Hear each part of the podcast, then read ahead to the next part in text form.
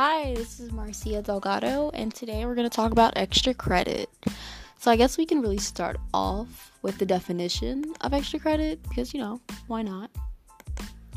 So, the definition of extra credit is basically just a way to gain points, particularly used in schools. So, you know, pretty self explanatory extra credit, just extra points, help, you know.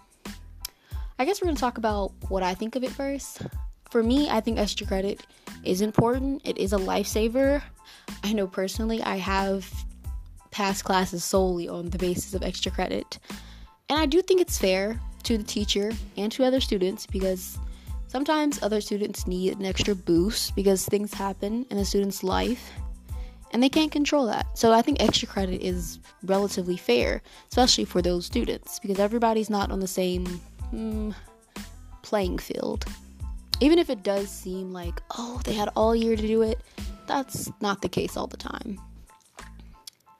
So, I guess we can also talk about this article that I found on the website.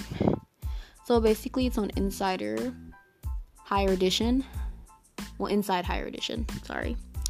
So, basically, the teacher was talking about, well, the teacher's name is Wayne Staffer. He's saying why extra credit isn't really extra. So, I'm just going to read from the article just to get, you know, the other side of you. So it starts off with him saying, I don't offer students extra credit. I say that in the syllabus and in my online course orientation, as a writing instructor, I typically have 700 plus essays to evaluate each semester.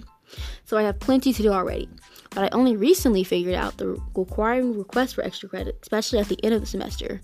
I'm sure you've heard it too. Student A comes to me after class or in my office and emails me and acknowledges me a missing assignment or more. They then do ask and they do extra credit to make up for zeros because I don't accept assignments after a late due date. I point out first of all, if student A has completed original assignments and submitted them, they wouldn't have to do extra credit. Side note, that's a really fair point. It's pretty fair. Back to the article. Then I remind them that I noted in the syllabus and online I do not offer extra credit options. I primarily teach first year composition. So far, so far I've thought such a request is simpler a simpler holdover from junior high or high school. Okay, I'm just I'm just gonna stop there because I get I get where this person's coming from, and I think it is pretty factual, at least to me.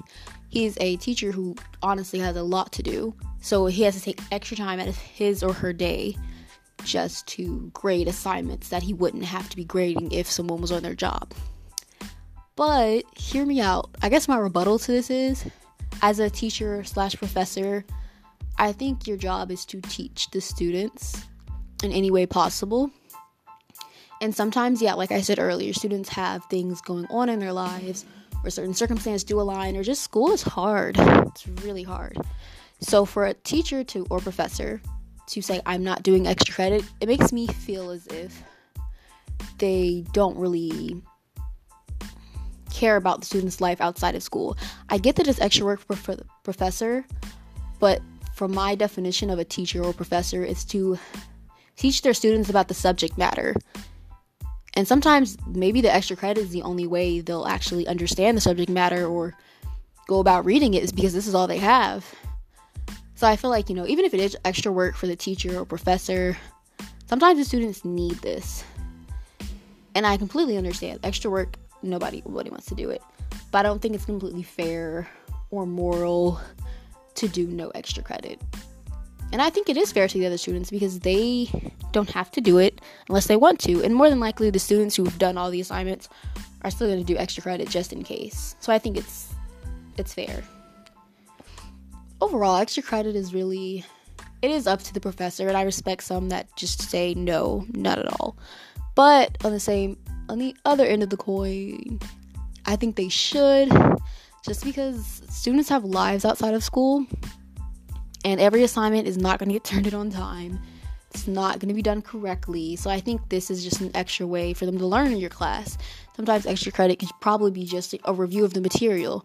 And hey, maybe it'll even help them, you know, like I said, learn it more with the extra credit because they have to do it to pass the class than like, you know, the actual class. Because I don't know, for me, I work better like under pressure. So I know I have to learn this, I have to get it. So I have no choice but to, you know, completely understand it. So I guess we should probably get back to some facts. What else does this say?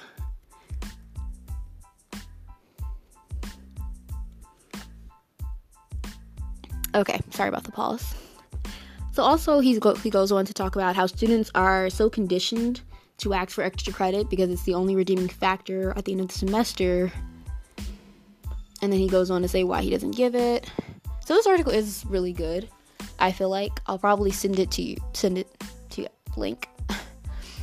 It shows, you know, the teacher's perspective or the professor and how it does add extra work for them.